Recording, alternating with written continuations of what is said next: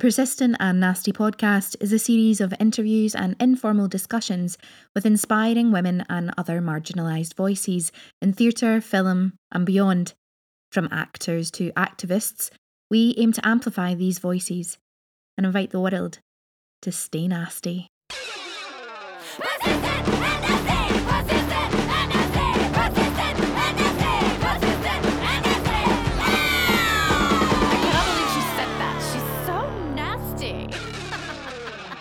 If you enjoy the Persistent and Nasty podcast and support the work that we do, please like, download, subscribe, and review each episode. It really does help us get our message out and our incredible guests heard to as many people as possible. Hello, you gorgeous lot, and welcome to another episode of the Persistent and Nasty podcast. Elaine here. How are you all doing? I hope that you are taking care of yourselves, doing whatever you need to do to just keep going and get through the day. Um, I have some strange hybrid of a cold and a hay fever, so this is going to be a nice short introduction. Today, I chat with the brilliant, wonderful, joyous Sarah Miele.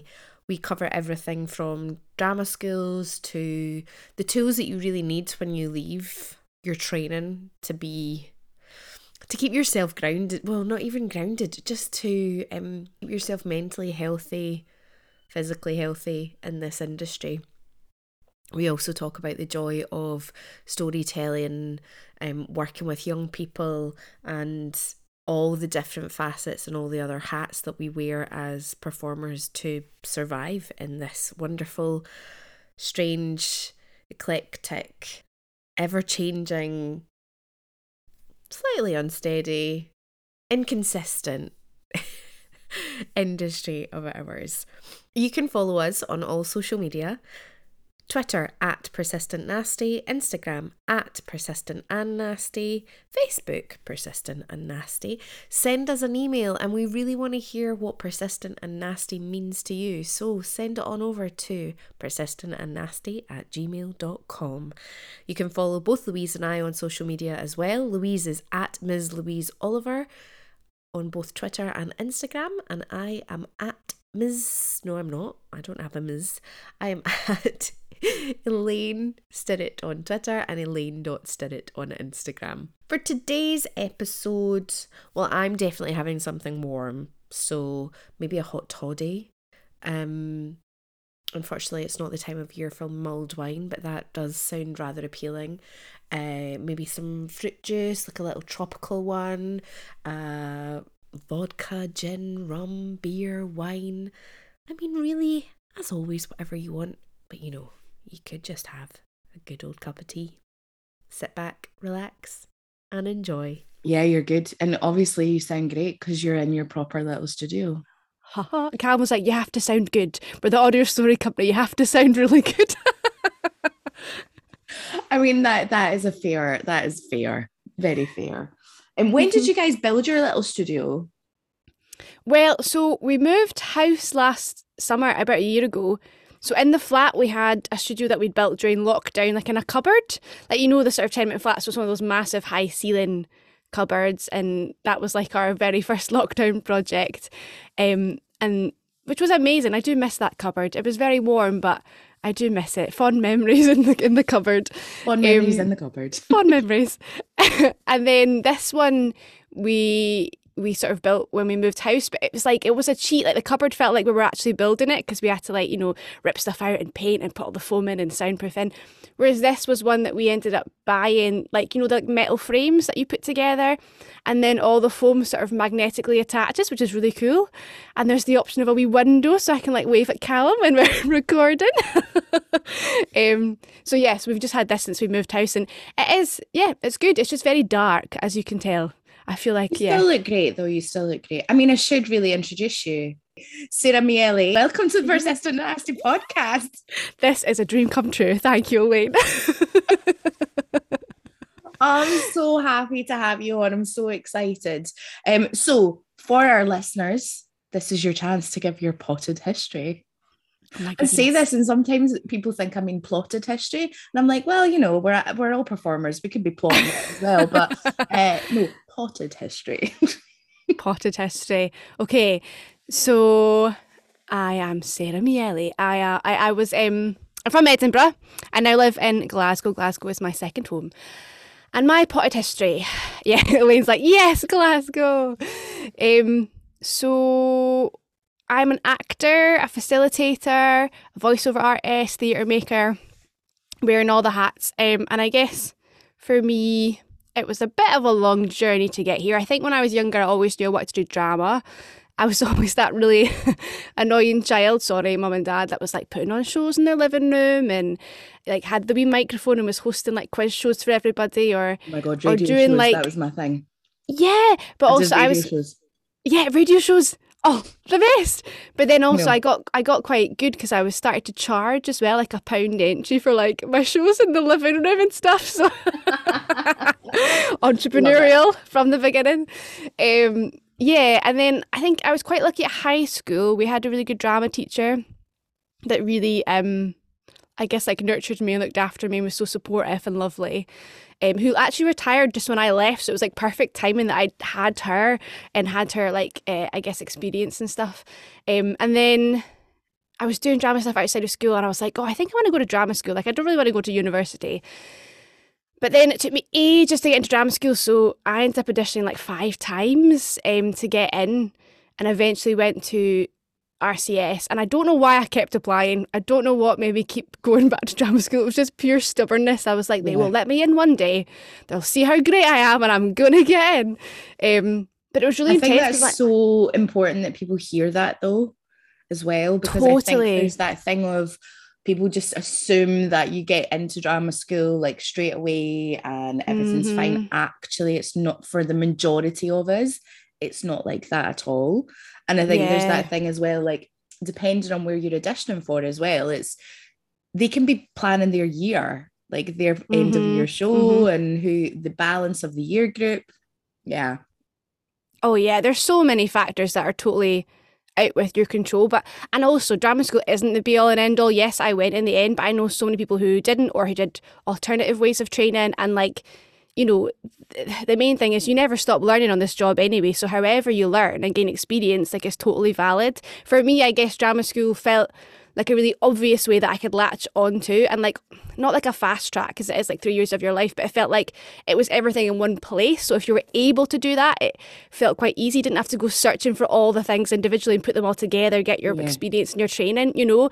But that but that is still part of what you do anyway, even after if you've yeah. gone to drama school. So I think the thing know, with drama schools is and the kind of like the level of like RCS, for example, or you know, LAMDA or Guildford or like mm. Bristol Old Vic or RADA is that it's they're more of a doorway into the industry in that sense mm-hmm. of the industry connections that they have is probably yeah. I think the only difference of like of doing it that way than doing it a different way.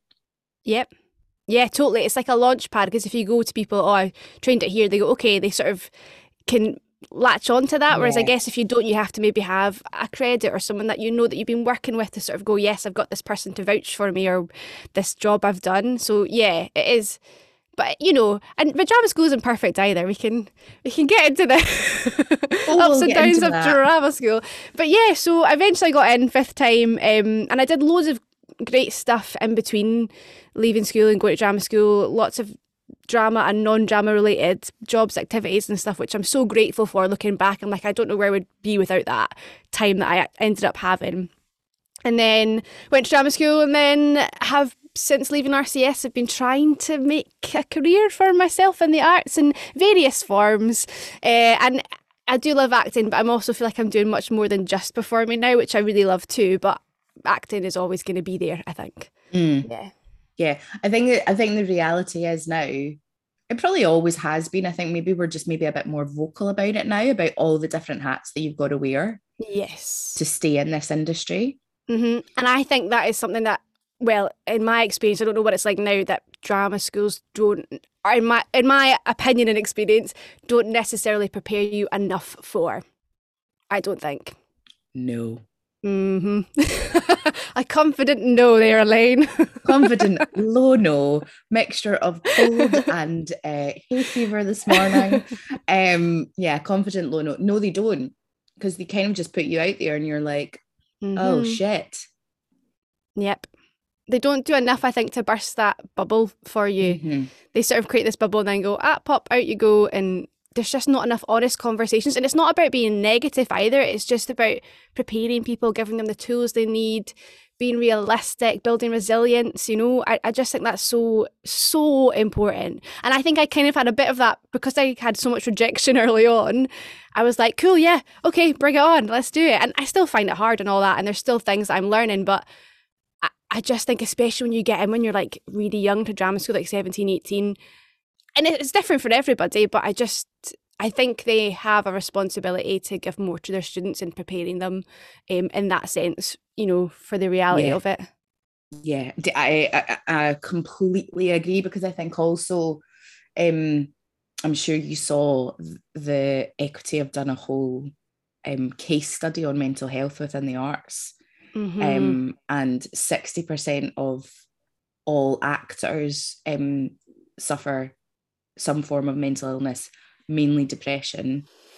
Yeah. And I think that yes, that's partly because our our, our lives are part, are so full of rejection, but mm-hmm. it's because you're not prepared for it in any way, shape, or form. I think is a huge thing because most people have longed to do this since they were a kid and like you're holding yeah. on with every little bit of you and then you're like I did it I got to drama school or I got into college or I got my first job and then it's like mm-hmm. yeah it's all going to start taking off and then it doesn't mm-hmm. yeah and I think it's about reframing success as well yes. what we think of as success yeah I'm loving this. This is why I love this podcast, and I'm so excited to be on.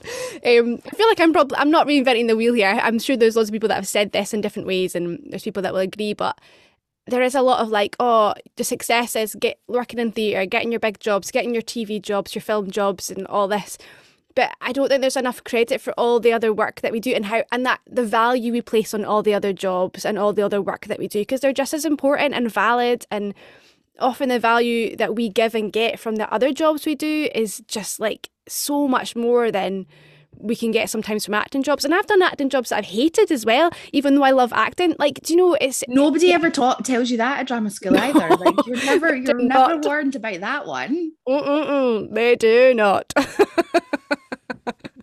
like, you know, you you might be working with a cast that don't gel. Yeah. And there could be company cunt and multiple even multiple and how do you nobody warned you of how to navigate that yeah and also the fact that with mental health especially you can be doing really well whatever that means and still be unhappy and unfulfilled so it's like yeah. finding that is just as important as getting the jobs and doing the work do you know? And and I'm saying that as someone who's still very much learning that. And I have struggled recently with like a lack of self confidence and work and having to come back to like how do I be happy just every day with where I am and what I've got? Because I feel like the actor's curse, one of the actor's curses is like you're either always this is what I do. You're either always looking back and playing down what you've done, or you're always looking to the next job. So you're never like happy enough. And like that's no way to live, is it? Like you have to start, and it's okay to feel like that and to feel like that sometimes, but it's about how you work through that and find the balance because that's going to make you happier as a person. But I think it'll make you a better actor too if you're not like having to cling to jobs and you know. And I'm totally still learning that. Totally. I think. I think I think everybody is. Yeah. Like I know I actually said at the start of the podcast last week about um just the last few weeks I've had a really like kind of dip and like question all my life choices. Yep, yep. like what am I doing? Uh, uh, why am I still doing this? Should I still be doing this? Like, you know, mm-hmm. you then mm-hmm. start to doubt your talent, you then yep. start to doubt your worth. And but it's about finding a way out of that and i think mm-hmm. all those things that you've just said about finding the joy and all the other stuff as well yep and as you yep. say let's not let's reevaluate what success is because totally i'm mm-hmm. most of the time i'm like it's been a successful day if you have managed to get up out your bed and gone out the house because the world is really fucking shit mm-hmm yeah. If you've managed to get out and have a conversation with someone, and who knows, you might have made somebody else smile today. Yeah. Yes, exactly. I love that. Like it's the little might, things. You might have, and just like to remember that yeah, I mean, nobody gets it right all the time, and nobody, and we all No. make.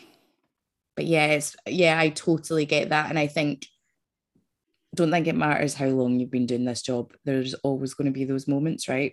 Yeah, and I think because acting, and there's other jobs like this too. It's one of the sort of occupations where it's hard to separate your work and your life. I think, like, if I was an accountant, I'd probably come home and be like, yeah. Cool, whatever. Or like, but like, you know, people like actors, people like doctors, and people in the medical profession, people who really like put themselves out there and have something that's very like emotional. And I know those thing jobs are wildly different. Like, I get that, but there's certain jobs or people that work with young people or teachers like there's some jobs that it's really hard to leave it behind or to separate yourself like yeah each in a different way but i think that's one of the problems with acting is like it's really hard to not define who you are by your job which is Yeah. both, both great but also dangerous i think at times definitely yeah, really dangerous. That's such a good point, Sarah. It's that thing of like, don't let being an actor define you hmm because it it's part be- of who you are but it's, part not who you are. It's everything. absolutely, but it can't. and the job can't be your life. No. No, that's such a good thing. Listen to this. Whoever's listening and needs to hear this. The job cannot be your life. Because otherwise, you're just going to be in a constant spiral. yeah, there's so much uncertainty. It's just not, yeah, it's not worth it. Yeah. Anyway, getting back to but yet here we are, both in the industry. So, yeah, so five times you auditioned for drama school, got into RCS, and then did Yeah. three years there yes. on the acting Yes. course, obviously. Yes, on the BA, on the BA acting course. Uh, which I think has changed. I left six years ago, so I think it has changed. You're just a baby. Six years ago I'm just a baby. I know. Although, oh my goodness, I've recently got to the stage where my whole career has been built on playing people younger than I am, and I still think I do it younger than my age. You absolutely do. But when you put me next to like a teenager, I am not a teenager anymore, Elaine. Very much not. And I'm suddenly like, oh my God. And recently there was like a job I really wanted, and they were like, they basically said in a really, really lovely, kind way that I was too old. They were like, we want someone closer to the age of a teenager. And I was like, what do you mean? I'm 30. Oh, yeah, I'm 30. That's, that's definitely not 18 or 16 anymore. That's not me. Yeah, those ones are hard. Like when you get like, it's weird. yeah, it's um when you start getting the mum roles and you're like, I'm quite excited for that though, actually. Well, only because I'm the kind of person that's like still gets ID'd all the time. So yeah, I'm quite excited to be like, yeah, I look adult and responsible. I'm gonna sneeze. oh no, bless you. We're good. We're back.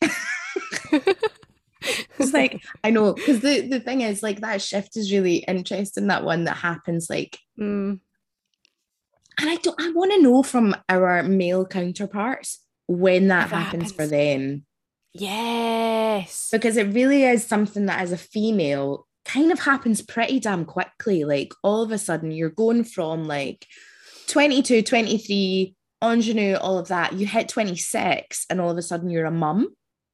I remember Mm, going for an audition and I didn't even look 26 at the time, but I was I was 26 and I was going for an, an audition to play a mum of three kids.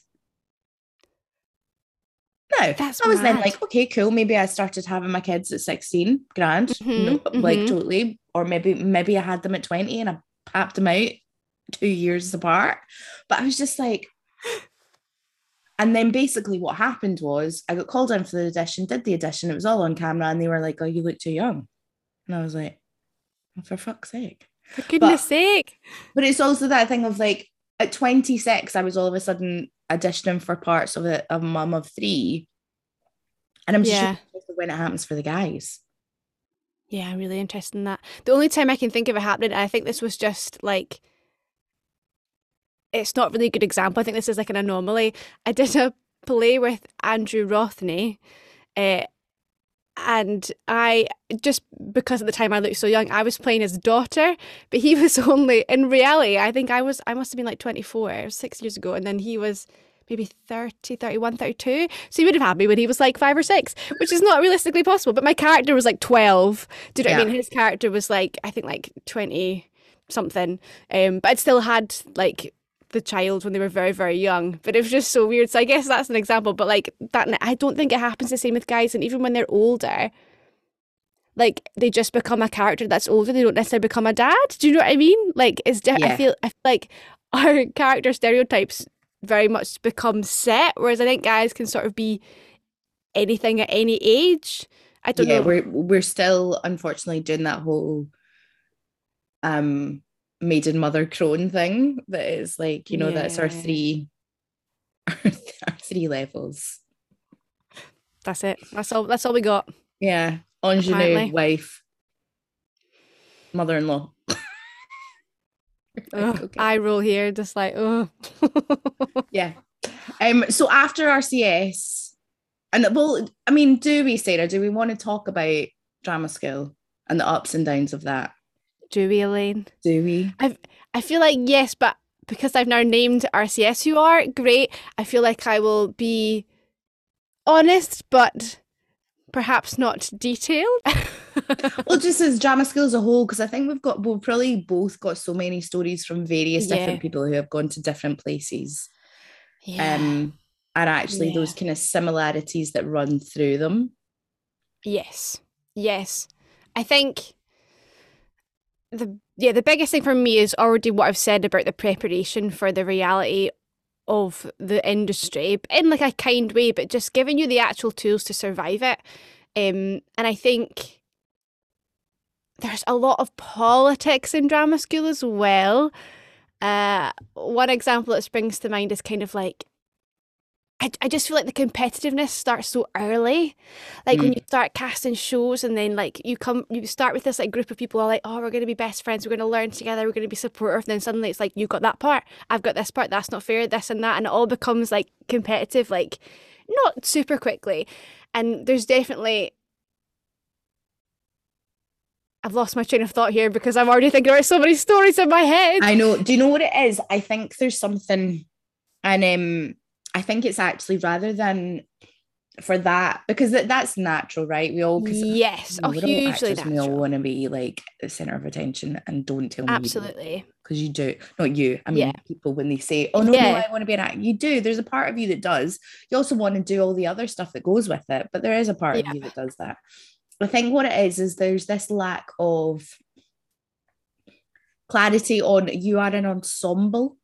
Mm-hmm. And I think if that's made really clear at the beginning that you're in it, you are literally in it together. Yeah. Whatever you're at. I think if that was like clear at the start, that would be really helpful. Yes. And I think there should be more emphasis on learning and making mistakes. Because when you leave, you realize you've just left the safest place to ever be to like make mistakes in your in your career. Do you know what I mean?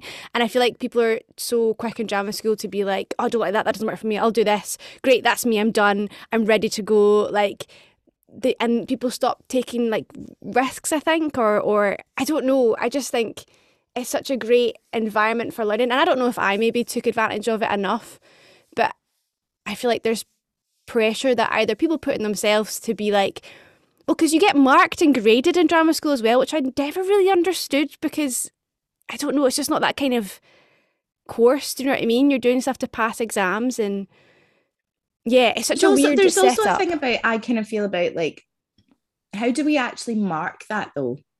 Because every audience yeah. sees something different in some performance, right?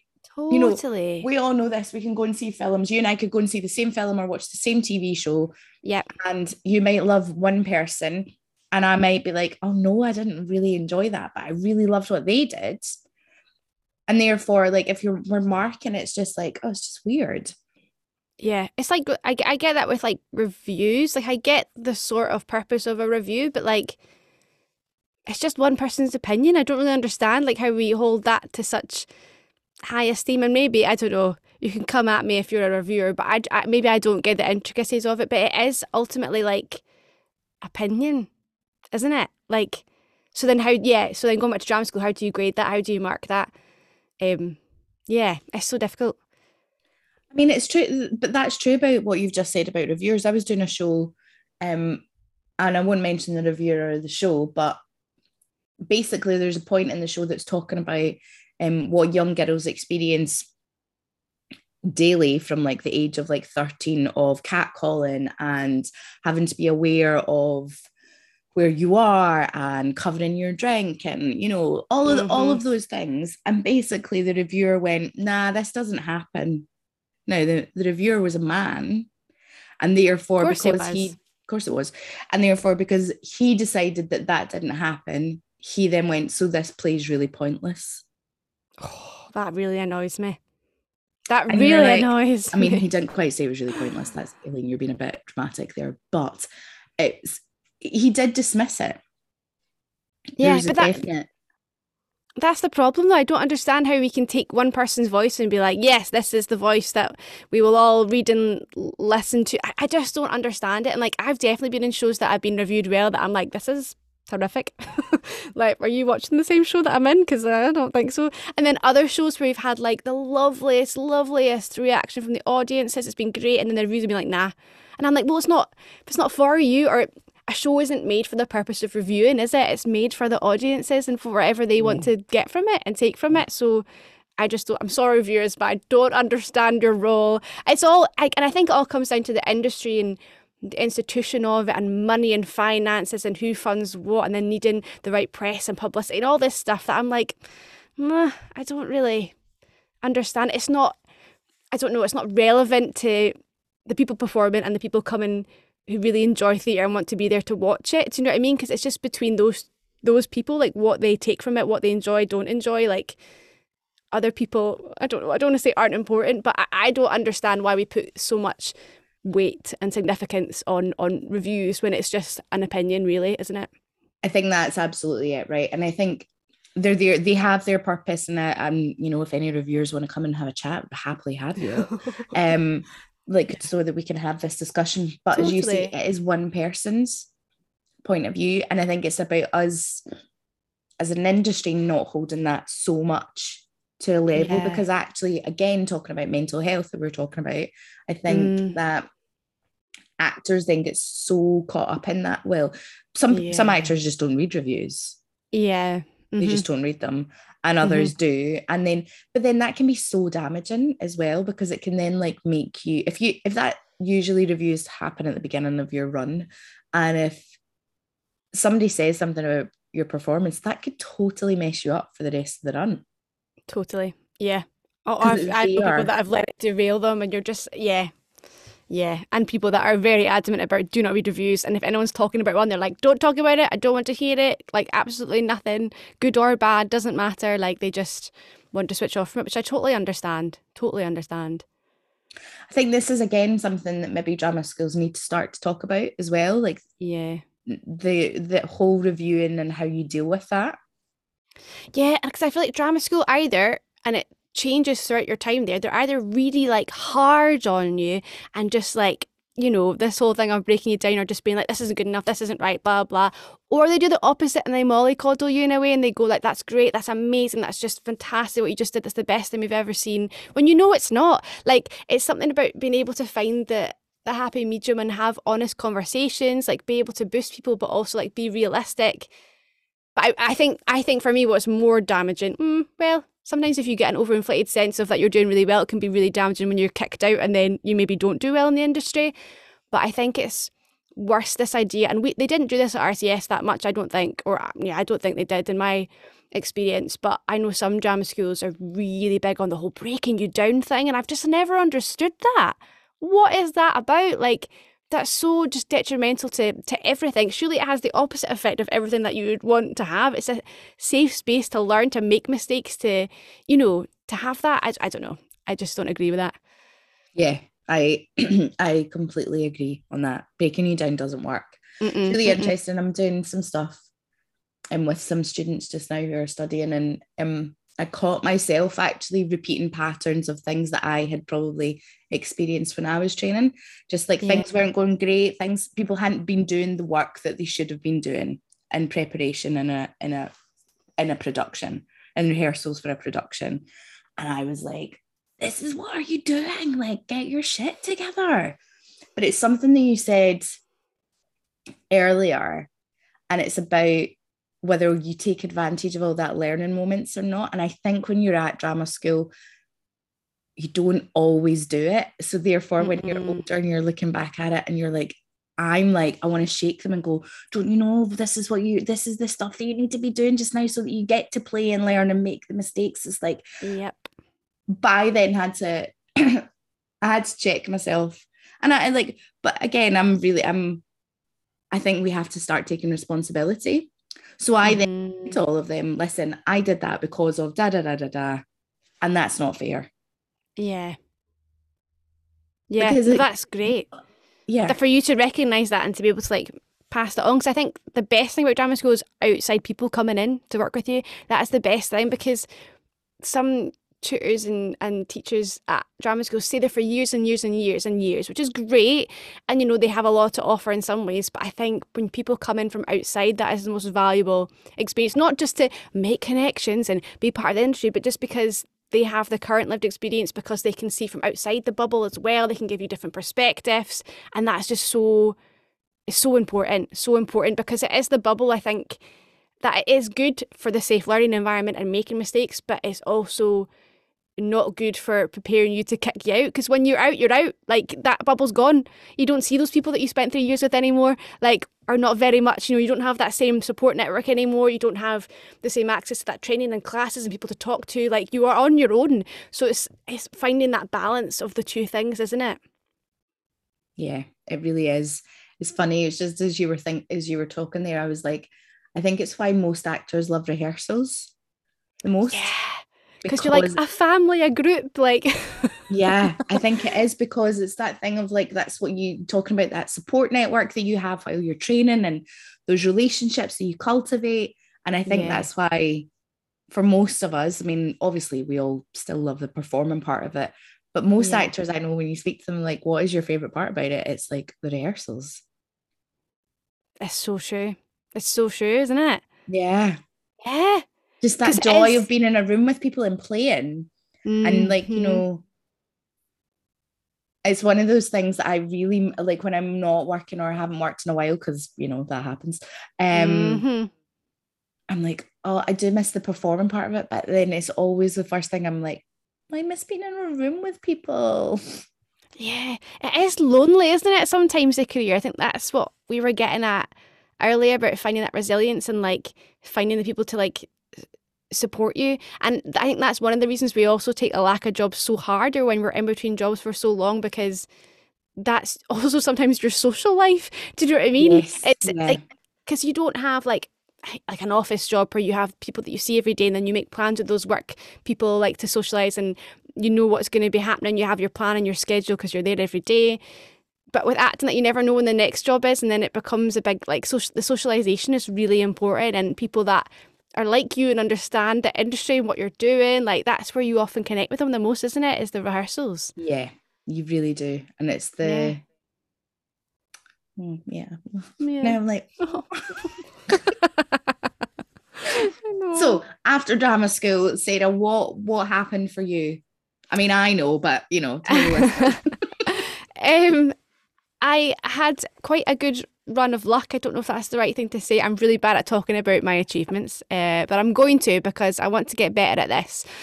um, so I was very fortunate after drama school. Um, just as I left, uh, I won an award, which was very cool for a short film that I did. So I got a uh, BAFTA Scotland New Talent Award for Acting Performance Female was the full title.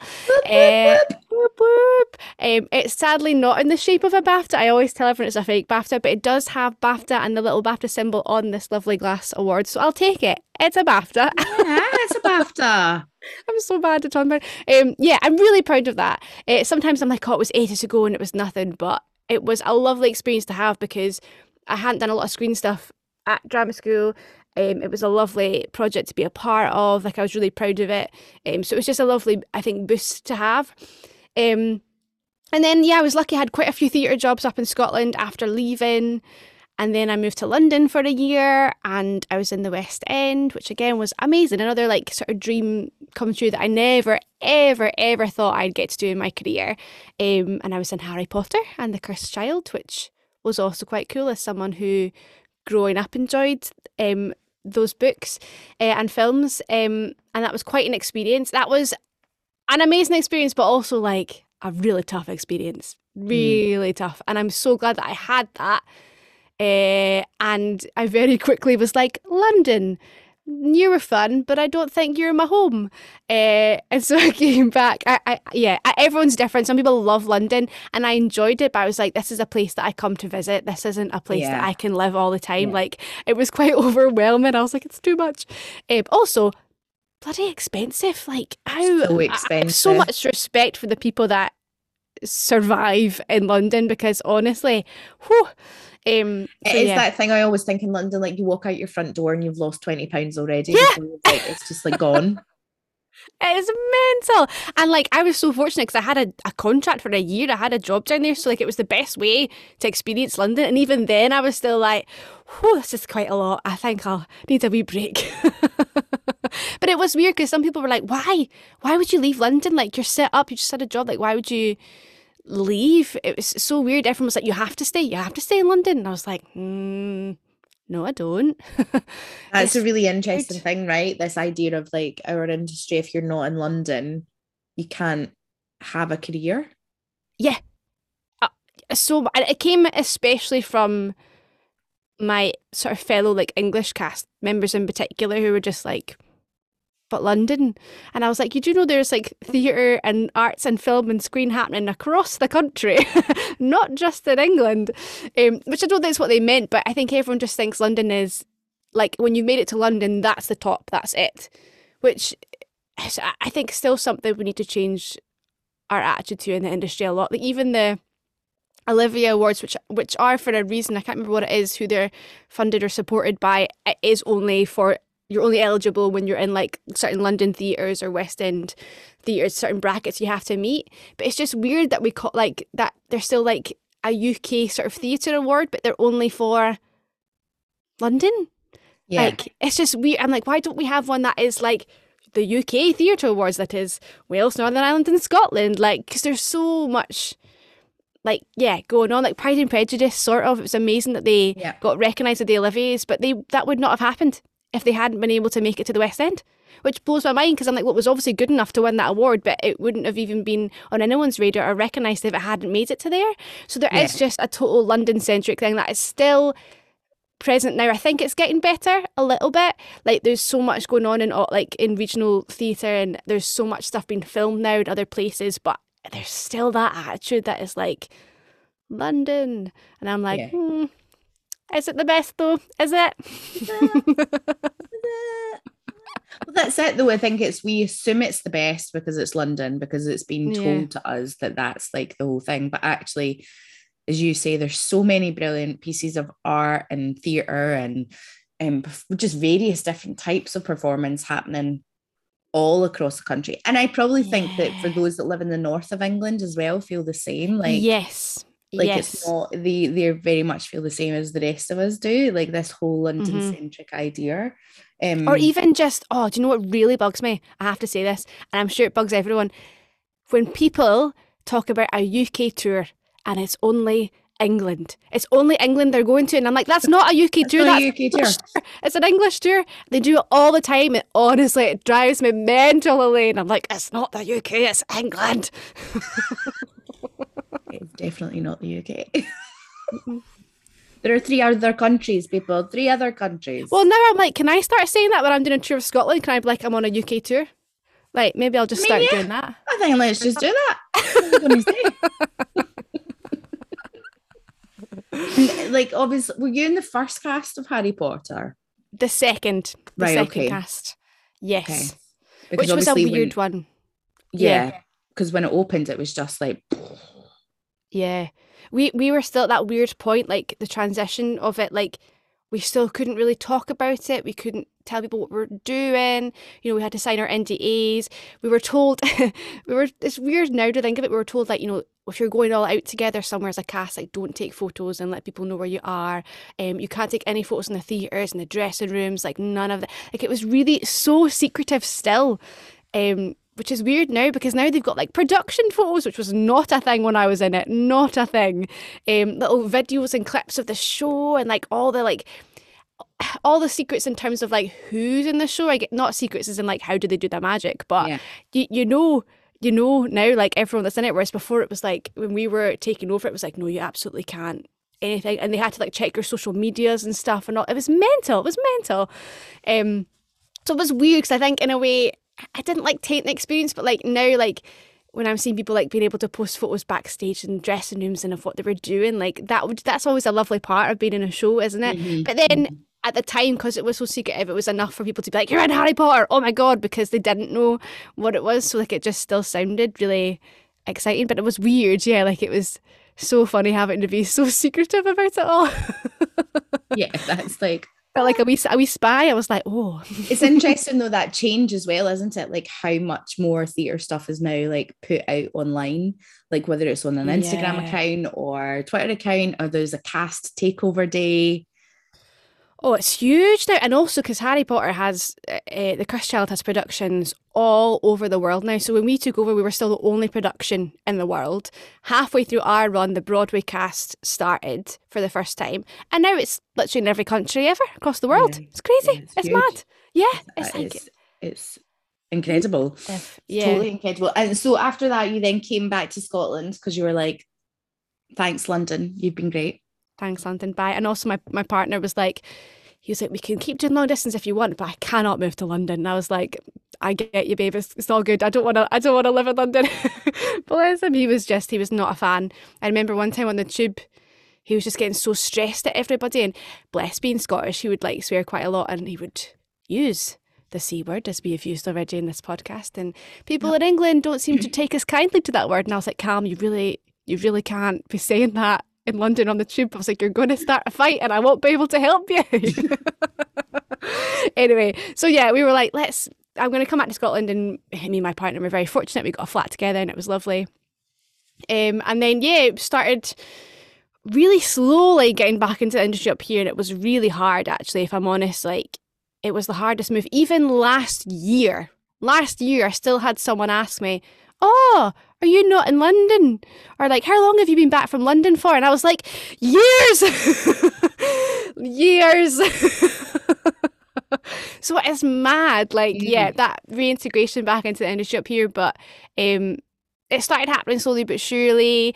I started doing lots of teaching and facilitating work as well, like bits of voiceover stuff. Um, yeah, it was it was hard, but then yeah, eventually getting back into theatre here, did some lovely wee jobs, and then the pandemic hit, uh, which, as we all know, which maybe was like a year and a half after I'd moved back. So maybe that's part of the reason why even last year people were still like, "Oh, are you back?" Because it was sort of like a year of a year and a half of very hard trying to like be like, "I'm home, I'm back," and then everyone was in their wee their wee lockdown bubbles, yep. weren't they, for a while? Yep. So. And then, so during lockdown, you started creating, like you built, as you said earlier, your own um, sound booth. Yes, our magic cupboard. and was yeah. that always a plan to start your own audio company then? No, it wasn't at all. And it actually is one of the silver linings of the last few years because we 100% would not have done that if it was not for the lockdown. And even when we sort of built the studio in our flat actually mainly so that I could work from home and do voiceover stuff. And obviously, Kyle, my partner, is a sound designer. He has all the equipment, and I was like, great, this is perfect. And then the reason Audio Story Company became a thing was really lovely. We were uh, trying to entertain my nieces during lockdown who were being homeschooled, and they were in Edinburgh, we were in Glasgow, so we were like zooming and FaceTiming. And we decided to write them an audio story that was about them. So it was like Orla and Mara's adventure. And so I wrote this thing and I, I, recorded it in Cam, like did some nice music and sound design, and then we like sent it to them, just like, oh, that'll be nice, you know, they'll be able to listen to that. And my brother, bless him, sort of secretly filmed them as they were like listening to it, and it was so cute, getting to see their reactions because every time they heard their names, they were like, oh, like it's about us. It was so cute, um, and they loved it, absolutely loved it. And then they were like, we want more, we want more, like what's next? And like they listened to it hundreds of times, just this one story. And my brother was like, this is this is a good idea. Could make this a thing? And I was like, mm, I don't know, maybe. I had never thought about it. And then Cam was like, oh, let's have a think about, you know, what what can we do with this? And then it sort of spiraled from there. Um, we made these like audio adventures was the first thing that we did, which we were like, how can we create a personal experience for someone without making a story about them? Because it was quite time consuming. So we were like, let's talk to them as if it's like one on one. Let's get people to close their eyes and listen. We weren't sure if it was going to work. And again, we used my uh, nieces as guinea pigs.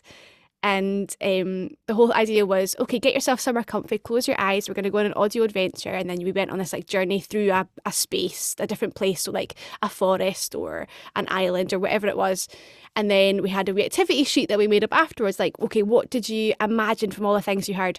And anyway, so my nieces tried it out, and I was like, I don't think it's going to work. And apparently, the littlest one, who was three at the time, I don't know if it was because it was Auntie Sarah's voice, but she literally was like, "Close your eyes," and she was like, went down, lay on the sofa, got all comfy, and closed her eyes. And my brother was like, "Oh, she's probably just going to have a nap." And then she woke up, like, or opened her eyes at the end, and was like, "Oh, I heard this and this, and I went on this adventure here, and I did this," and I was like, "Oh, that's amazing! It actually, it. actually, like, this works." And then it just spiraled from there. Um, and we had some ideas for like live shows and performances we wanted to do that were audio immersive and we thought about how we could do that and about like sort of silent disco headphone technology and we were very lucky early on to be supported by the Tron Theatre and that's when we made our first show the Happiness Collectors which I love I'm very fond of that show um, again, it was like a response to lockdown. I'm so sorry. I'm just going to keep talking. Is that okay, no, Elaine? absolutely. I'm absolutely loving it. I'm like, keep going, keep going. um, I just love talking about this. So we came up with. No, like, I think it's so it's so lovely. Like it's just it's so important, and it's such an early. I think it being audio, like there's a way you know that mm. hopefully at some point any any child, no matter what background they're from, would be able to experience that and have their first taste of theatre. Yes. And I just think that's so beautiful and so important and so vital. And you know, it's they're still getting sounds and all of that, but they're not, they're off a screen, TV, phone, yes. iPad, tablet, away from all of that. Yeah. And you know, it, just I think the fact that it is audio, it hopefully means that it doesn't matter what background you're from. I think that's what we were hoping. Like obviously it started being inspired by my nieces, but I was like, what's something we can give them that's a non-screen activity, something that's creative, something that also kind of maybe encourages mindfulness, and especially in a time that we're going through when for children, for everyone, but I guess young people and children, like their mental health was, you know, really taking taking having a toll taken on it. Is that the right word? I don't know what, what I was trying toll. to say there. Taking a toll? Taking a toll on their mental health. Yes, that's it. Um, so I was like, you know, how, what can we do to like help that, to tackle that. And then the idea for the first show became a thing because the Tron were looking for little tiny 10 minute pop up pieces of what they were calling suitcase stories, little theatre pieces that could go to someone's back garden or to a bus stop or a park and just pop up for them in a time when we couldn't get into theatre spaces or be indoors or meet with lots of people. And so we came up with this idea of like, okay, we'll give everyone these wireless headphones um, and we'll have, you know, the costume and props will all be on the performance. It'll be really light touch. There's no set. It's all created by what they hear in the headphones. And the idea behind it was um, we sort of wanted to do something that sort of was promoting joy and happiness. So literally we went for the happiness collectors with the idea being that the world supplies of happiness were running low, which we felt like they were in real life. So the happiness collectors needed help to top up these supplies. So they were going to train up other people to become happiness collectors, learn how to collect happiness. So we do all these adventures on the headphones where you go different places, like you go to the beach and collect sunshine, you go to the Finger Olympics because exercise makes you happy, and you know you shout out stuff that you fill your happiness box with for when you need it the most. All all these different things, and then at the end it goes, okay, so now we've collected all the happiness. A really important part of this job is sharing happiness, and there's only one way to do that, and that's by dancing. And then we just have a big dance off. So we were like in people's back gardens, just having like a boogie with them and their families, and just it was great. And then everyone gets a wee badge at the end that says happiness collector because they are officially a fully trained happiness collector and they just go out and spread joy and happiness. That was really the idea behind it. I love it so much. But it's but it's it's also that thing of like what you're doing is just reminding people of the little things that make us happy. Yeah.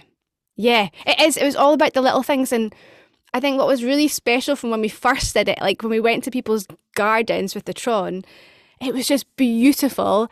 Like when kids would come out and be like, there's something in my garden for me, like happening. It was just so magical to take it to people, to take it to communities. I'd have and, been crying every day. yeah, it was quite emotional sometimes. Honestly, it was. And and we did the same. We did a community tour of it around Ayr last summer. And like, again, we went to people. We went to like community centres, we went to schools, we went to like public parks and like you know went to people to where they were. And i think there's something really interesting what you were saying about like you know young people's first experience of theatre and the accessibility of theatre. Because let's be honest theatre in this industry can be really inaccessible at times. And I just think there was something really amazing. And we're not like the first ones to do this, but I really saw the value of like taking theatre and the arts to people and meeting them where they are and especially for like young people and that experience for them like what it means to them. And some of the communities we visit in Ayr like don't get anything. They just don't get anything. They don't get the resources spent on them. So some of these kids they were just like there's something here for us. Like it was amazing. And I was like we need to do this more. Like I think yeah that was the best thing to learn from the lockdown was just thinking outside the box and and and trying to make theatre accessible and yeah, to bring those experiences to people, I just think is the best thing we can do. I absolutely love it because it's so important because I think if we don't keep reminding ourselves of that, we we're seeing it so much like with lack of funding in our industry and you know how much it costs to go to drama school and mm. all of those things like we are losing out on generations of talent from different we really are. And also just how important actually the arts are in reminding of us our of our humanity and our yep. connection with each other, our connection with our past, um, our future, just all of those things that theatre and the arts can do brilliantly. Yeah, it doesn't matter if those young people don't go on to be artists or within the arts industry because like you're saying it gives them just so much like teaches you about humanity but it just gives you so many like transferable skills but it also just helps with their confidence. Like i've just seen amazing things happen for young people through drama and the arts like just having the access to that whether they go on to use that specifically or not in the future. Like i think it's about being seen and being heard. It's something that the arts gives you isn't it? Yeah it really does yeah. and we're so coming up to an hour and i'm like i can't believe it Really? I'm so uh-huh. sorry. Why don't apologize? Do not apologize because I've literally loved every minute of it. And I'm like, I have so many more questions for you. We might have to do part two. oh my God. Not only have I just been asked on the Persistent and Nasty podcast, Elaine has just said she might invite me back again. I, like see because I have so many questions. Yeah, I don't even. Yeah, let's do a part two. Can we do a part two? Yes, we can. Of course, we can. I would love to. Amazing. Okay, it's gonna happen next week then. But um, well, then I'm going to say, well, no, I'm going to ask you the question now because I'm then going to okay. ask you a different mm. question when we do our part two. okay, exciting. I, know, I love right? it. okay, Sarah Miele, what does the percent? What does persistent and nasty mean to you? Okay. Also, can I just say I love the way you say my name? Thank you. Uh, particularly my surname. You say it beautifully, Elaine. Oh, thanks. Uh, so, persistent and nasty means to me. I've tried to think about. Sorry, I have to interrupt you because I also did as I was saying your surname. I panicked because I was like, "It is Miele, isn't it?" And I was like, in my head, you know that way when you do that yeah. and you start having a panic, and I was like. Because obviously being it, I get so many variations of it, and people are like, "Yeah, oh, I don't know how to say her name, so I'll just not say it." Yeah. Yeah, I get that all the time. Yeah. Funny, funny. we could do a whole podcast on the way people say our surnames. We absolutely could. um, continuing back to what does persistent and nasty mean to you? so, uh, persistent and nasty means to me, it means, I think, being resilient uh, in the face of like injustices, big and small, and not giving up and not being afraid of what other people think of you as well. I love it. I love it. Yeah. I love it. Um, we are going to do a part two. You're not done with it. You've so. put it on the recording now. So. It's on, it's there. No, it's definitely happening. I'm literally going to be sending you a message and going, okay, here I'm free next week. This is what's going to happen. I love it. It's so exciting. Um, that was so brilliant. Thank you so much. And um, thank you. But we'll uh, speak to you next week, Sarah. Oh, see you then. All right, lovely listeners. Until next time, stay, nasty. nasty. yes.